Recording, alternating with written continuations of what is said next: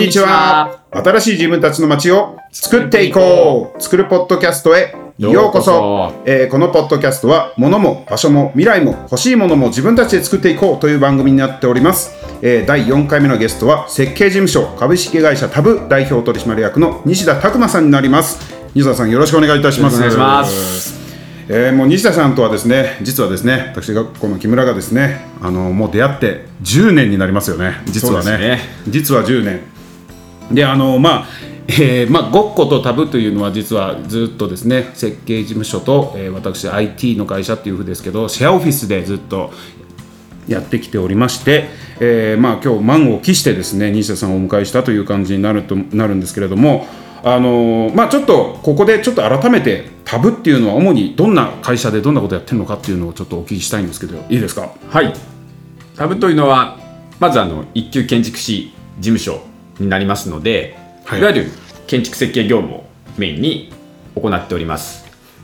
本当に住宅から事務所、オフィス、まあ基本的に何でもやるんですけど、はいはいはい。あとまあ他の設計事務所と違うところとしてはあのロゴのにもちょっと書いてあるんですけどアーキテクチャアラウンドっていうところで、まあ、建築設計に関わるいろんなデザインとかいろんな作ったりするような行為をあの何でもやってしまおうみたいな風にそう設計事務所になってます。はい。いやーもうこのアラウンドっていうところなんですけれどもこここそが僕はもう本当にタブだなって思ってるんですけど、はい。このアラウンドこのその他っていうのは一体どんなことを具体的に言うとどんな感じなんですかね？そうですね、まあ、建築設計、まあ、ちょっとスケールの大きいものなんですけど、はいはい。まあ、それのもうちょっとちっちゃいインテリアをデザインしたりとかあとその作ったインテリアをなんか組み立てキットにして売ってしまったりとかあとただのインテリアじゃなくてなんか出店できるような屋台重機をはいはいはい作ったりとかあとなんか木製のゲーム機を作ったりとか、うんうん。なんかそういう感じで本当に建築の、まあ、空間をデザインすることなんですけど空間にまつわるいろんなものをはいそうですね。そうですね。はい。まあ僕もこれ今知らないふりして聞いてますけどね、はい。もうあの実は僕のうちもですね、はい。あの中古住宅を買ってですね。あのタブさんに設計をし直してもらうというか、まあね。リノベーションをね、はい。でみんなでこう壁を塗ったという、塗りましたね。DIY っていうのが僕はもう本当にタブの一番のこうかっこいいところ、うん。言い忘れてましたね。言い忘れてましたね。DIY DIY はい そうですね。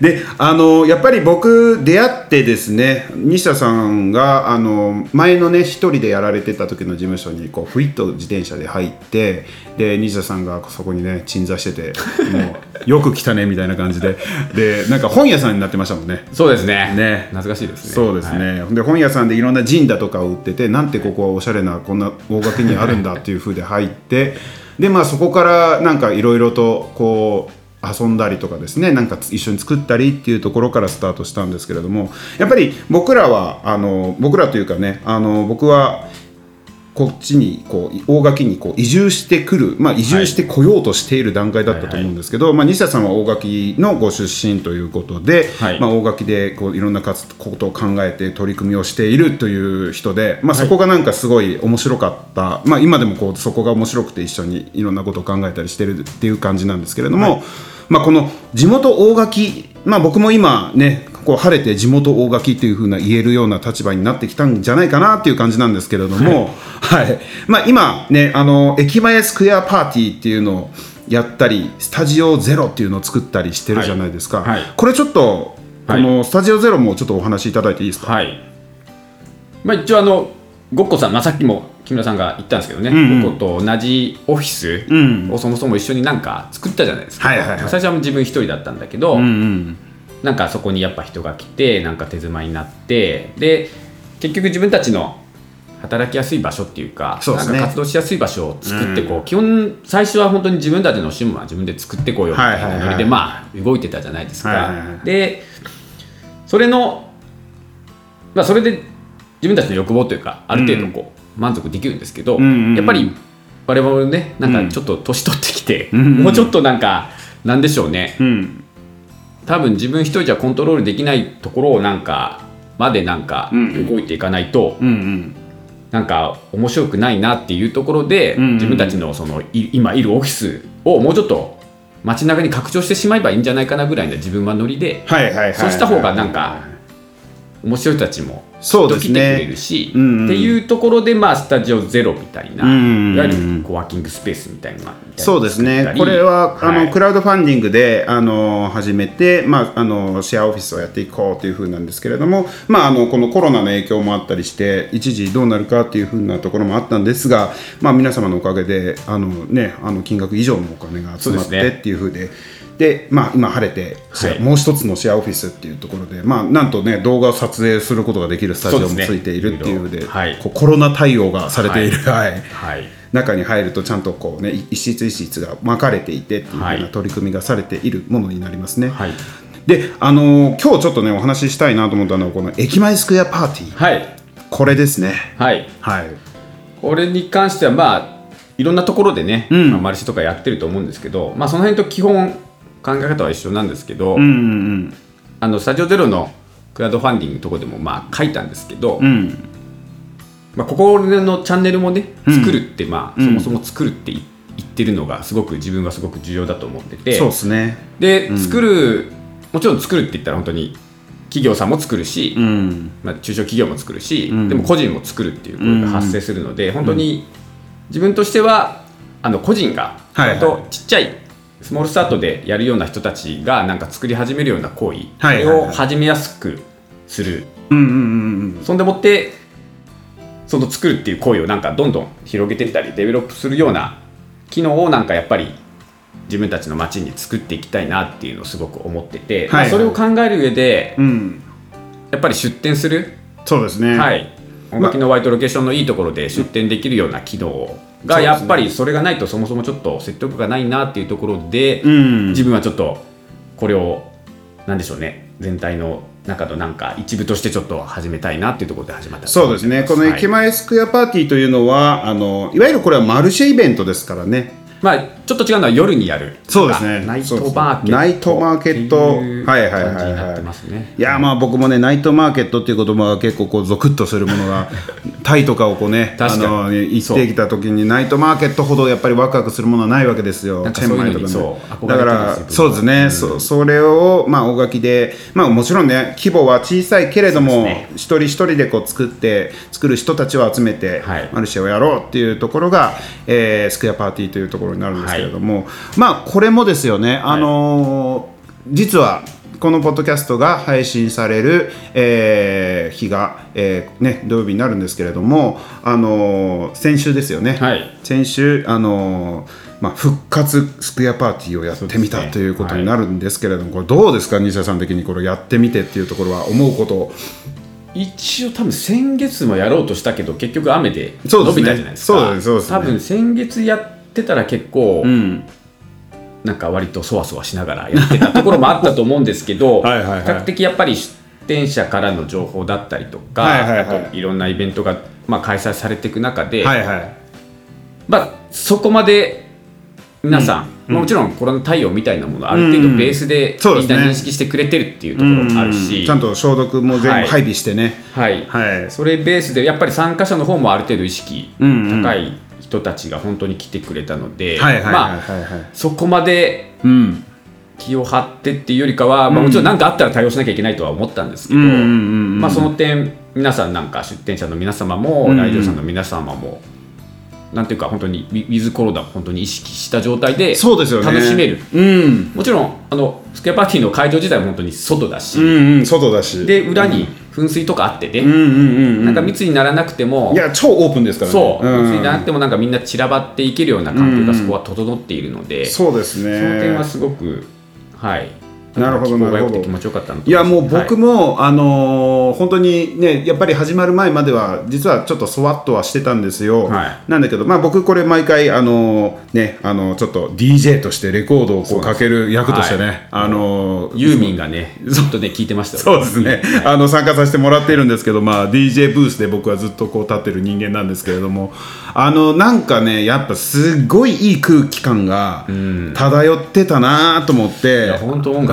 重要だってすげえで思いまねしたえまあそんなもう言っていただけてありがたい、ありがとうございますって感じですけどなんかねすごいやっぱりみんな子供もいてあのーみんなちゃんともちろんマスクしてね、であの参加してで出店者さんたちももう本当笑顔で,、で参加してる方、まあ、気候も良かったしね、うん。で最高に本当にいい空気感が、まあ、このコロナ後なんか本当に数ヶ月ぶりだなこういうの見たのみたいな、うん。なんかそれがう生み出されていたなっていうところはすごいありましたよね、はい。あの僕もすごい良かったと思います、あれは。なんかお客さんもなんかそういうのを求めてるっていう空気がやっぱ感じましたねなんかね。ちょっとね、はい。感じなるほどなるほど。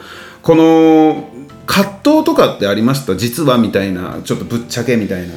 他のこのね、はい。あのマルシェと他の地域のマルシェとかも多分いろんな情報を多分集めてたと思うんですけど、はい。なんか今回これスケーパーティーやるっていうところで、はい。葛藤的なものは？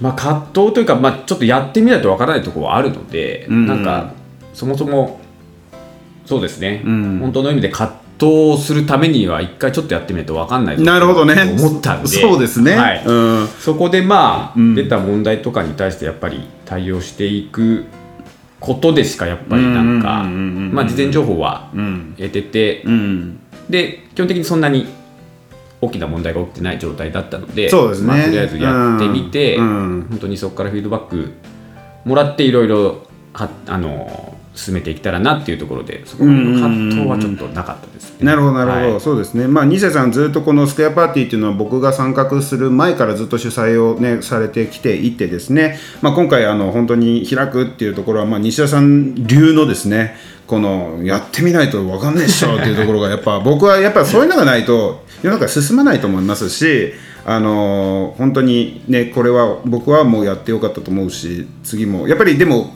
ねもちろんコロナ対策っていうのは完全にした状態でっていうところを、ただその状態がどうかなとも思ったんですけども、人々がすごく協力的にみんなそれをちゃんとやってくれていたっていうところが本当にそうですね、うん、よかった、大垣の本当に人たち最高っていう感じでしたね。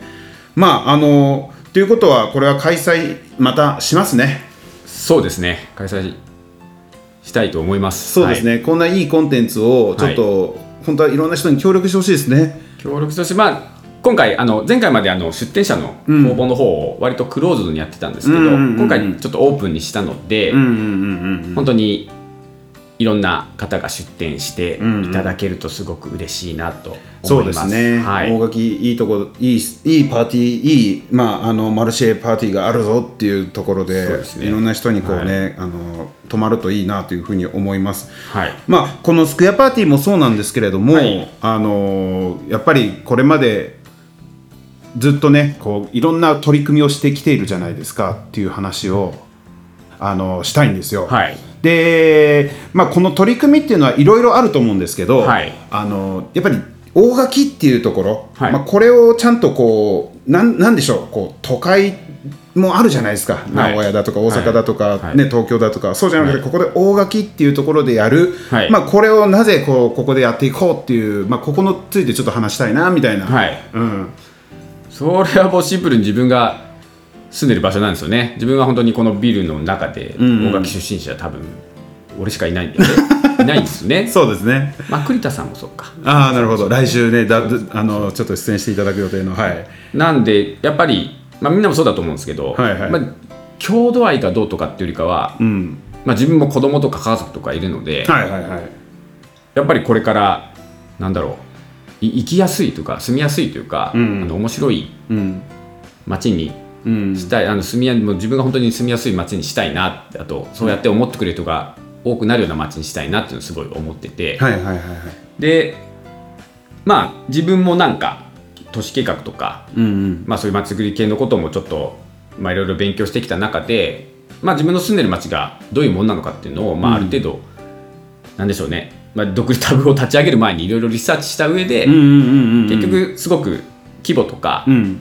あと立地とかうん。いろいろ含めて、ある意味ちょっとやりやすい場所なのかもしれないなっていうある程度確信は持ってちょっと動いてるところおがあります。おなるほどね、そういうことですね、はい。じゃああのもう西田さん的にこう建築勉強されてくる中でも、はい。まあ、大垣っていう場所は、はい、はい、結構いいんじゃねえかと。そうですね。ということですね、はい。ここは結構いろいろこうなんかいろいろ揃ってるんじゃないか。と揃ってるしうん。今後なんかやりやすい状況に、まあ自分が動かなきゃ多分ダメだと思うんですけど、はいはいはいそういう環は境はあるんじゃないかなっていうのはちょっといなるほど。何回かのやつは思ってた。なるほど。なるほどあの地元の、うん。あのね、うん。ありますよねなんかね、うんうんうん。そういう遅延みたいなものもそもそもあったりすると思うのはいはいはいではいはい。そういうのも含めてなんですけどね。はい。おお、い、やいいこと聞けたな、は なるほどね、はい。なんか僕もだから今これをやってるのはやっぱりそこ西田さんとすごく被るんですけど自分のこう子供がねこう自慢できるようにっていうのはすごい思いますよね。そうですね。ん。大垣なんだ、すげえじゃんみたいな風に言われるぐらいのん。街にしちゃった方が、うん。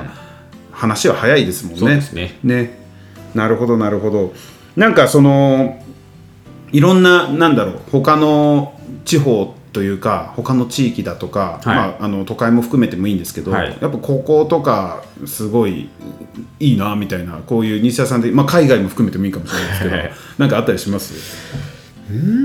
まあでも一般論になるかもしれないですけど、はいはいはい。多分コロナとかあったことによってうん。割とそういうのが目立ってきてる、あと最近のその住みやすさランキングとかでもうん。割と上位に上がってきた理由とかでもあるんですけどあのなんだろう本当に企業うん。上場企業みたいなのが結構、町の規模の割にはすごく揃ってるっていう、はいはいはいはいはい点とか、まあ、あと、ま、その大垣っていう町のそもそもうん。歴史みたいなのも含めてそうなんですけど、うんうん。なんでしょうね。そうやってある意味企業とかそういう事業やってる方がなんか町を育てていくみたいなうん寄付みたいなのが結構あってはいはいはいはい。でもちろん地理的なうん。部分単純に本当にすぐあの都会にも行けるし、うん。あの自然の方にも行けるっていう利点もそうだし、うんあとなんか街中に水が流れてる本当水が豊富っていう、うんまあ、一般的にそうなんですけどなんか他のそれこそ近隣のうん。貝銘柄とか岐阜とかうん。でもまあ町具とかいろいろやってると思うんですけど、うんうん。またちょっと違うアプローチでそうですね。そういうのを生かしてやれるんじゃないかなってすごく思っててまあそういうことですね。はい、その辺にううんまく関わっていけたらなっていうのはすごく思います。ああもうちゃんとこう連結して周りのこう岐阜っていうところの中でもいろんな地域のそれぞれの良さがあって、はいまあ、その中でも大垣っていうちょっとこうねあの位置をちゃんとこうキープしながらも、はいあの周りと連結してやりてやりたいっていうところですね。そうですねこう一つだけなんか特出してみたいな感じではなくてっていうところではありますよね。なるほどなるほど。西田さんらしいこの優しい考え方ですね。なんかね。なんかいやーもういいと思います。そうだからもう大垣だけじゃなくて本当に。自分は割と性能権、うんうんうん。もうちょっとうまくやれるんじゃないかなとはちょっと思ってますね。なるほどね。ね。なんかあのー例えばそのやっぱり地方でもあのーいろんなやっぱりかっこいいなって思うところとかがあってなんか僕なんか結構憧れちゃったり、はいあのーねまあ西田さんとも実は何年か前に一緒に長野の方に行きましたね行きましたね。はで上田市だとか長野市だとか行ってはなんかすごいちょっと憧れ僕も憧れ、うわかっこいいなみたいな。はいはいまああれはでもあれの良さそして大垣は大垣の良さっていうのを作っていくっていう考え方ですよね。それはいいと思いますね僕も。なんかこれからあのどうですかねこう僕らも僕もまだまだそんなねあの大垣っていうところをなんか改めて10年目になってあの5校10年目でもう11月から10 11年目になるんですけど 早くも、あのなんかこれからもなんかいろいろねあのかん一緒に西さんとは一緒にやっていきたいなというふうに思ってはいるんですけれども、はい、やっぱり結構ね僕らもね結構わーっと議論することありますよね。そうですね。ね熱くなっちゃいますね。たまに。ね、うん。わーってね。人前でも喧嘩する時ありますからね僕らもね。喧嘩じゃない、喧嘩じゃないね、うん。なるほどなるほど。まあでもだからこそお互いやっぱり思いがあって、でまあ、同じ方向を向いてあのいる部分があって、まあ、違う事業をやりながらもあのそう、うん俺らのね、うん。ビルのいいところはね、うん。全然ね、なんだろう、同調圧力が全くないというか、みんな本当にベクトルがバラバラで、なんていうんだろう、いい意味で言えばなんでダイバーシティっていうんですかね。そうですね。そう。んうんうん。だからね、まあ、それが悪いところでもあるんだけどね、なんかまとまってこうやろうみたいなのが全然見えてこないそうですね。他のとこに比べて、うん。でも俺は自分はそれがすごく好きで、うんうんうんうん。みんなとっちらかってて、うんうんやるときはやるし、そうですね。なんかそういうのをうまくこう、なんか、そうですね。本当にそういうエネルギーを、それの方がなんか、今っぽくなってくんじゃないかな、そういうそういう時代になってくんじゃないかなと思って、うん本当に個人の能力をうまく発揮させるようなことの方が、会社をなんか人を拘束というか縛るより、なんかそっちの方が生産的な時代になっていくと思うので、まあ、テクノロジーの発達とかで、そうですね。なんで自分たちはそういうのを、なんか街でそういうなんかそういう状況を作り出した。本当にこのビルの延長みたいな状況をなんか、いろんな事業者さんと作れたらなというなんか思いますね。そうですね、まあ、今あの西田さんの方でビルっていうふうにね言ってもらってるや、あの僕らは実はその ST3 っていうふうに名付けた、まあはいあのえー本当に、まあ、4階建てのそうですね。はい。1平 1, 1階がだから100平米ぐらいです100かねぐらいですかね。が四階ね。うん。まあ、そこを本当にあの全部みんなで改装して、はいえー工房があったりスタジオがここの今のスタジオも4階ですけど、はいを作ったり、まあ、いろんなあのところにいろんな場所を作ってですね、はいまあ、あのゴッコとタブで一緒に入ってやっていて、まあ、他にもいろんな会社さんをあの、まあ、来週とか次回とかね今はい後紹介していくんですけれども、まあ、その場所をどんどん広げていこうっていうような取り組みは、まあ、さっき言ってたスタジオゼロだったりするんですけれども。はいまあ、これからそうですね西田さんとどんなこう大垣をしたいっていうところもねあのつながりをもっと作ってどうですかねこのポッドキャストとかもどんな風になっていくといいなとかってありますか？なんかどんどんこう貯めていきたいしあと自分もね、ん。まだ喋りたいこといっぱいあるんでそうですね。ガンガンコンテンツを作っていって、なんかうん。いっぱいできたなみたいになんか見たいですねなんかね。そうなんですよね。だから僕西田さんと今日何話そうかっていうところがいっぱい選べたんですよね。これこれもあるしこれもあるしみたいな感じでね。ねまああのタブのこともまだまだあのまだ全然あの、ね。アーキテクチャアラウンドしか、あの話してないのでまだで10本取れますねそうですね、多分10本取れますからね。なるほど、なるほど。まあ、そうですね、まだ話し足りないことは、あの、山々あるんですけれども、あの、今日はですね、えーこの辺にしたいかなというふうに思います。えーゲストはですね、株式会社タブ西田拓馬さんでした。では、西田さん、今日はありがとうございましたありがとうございました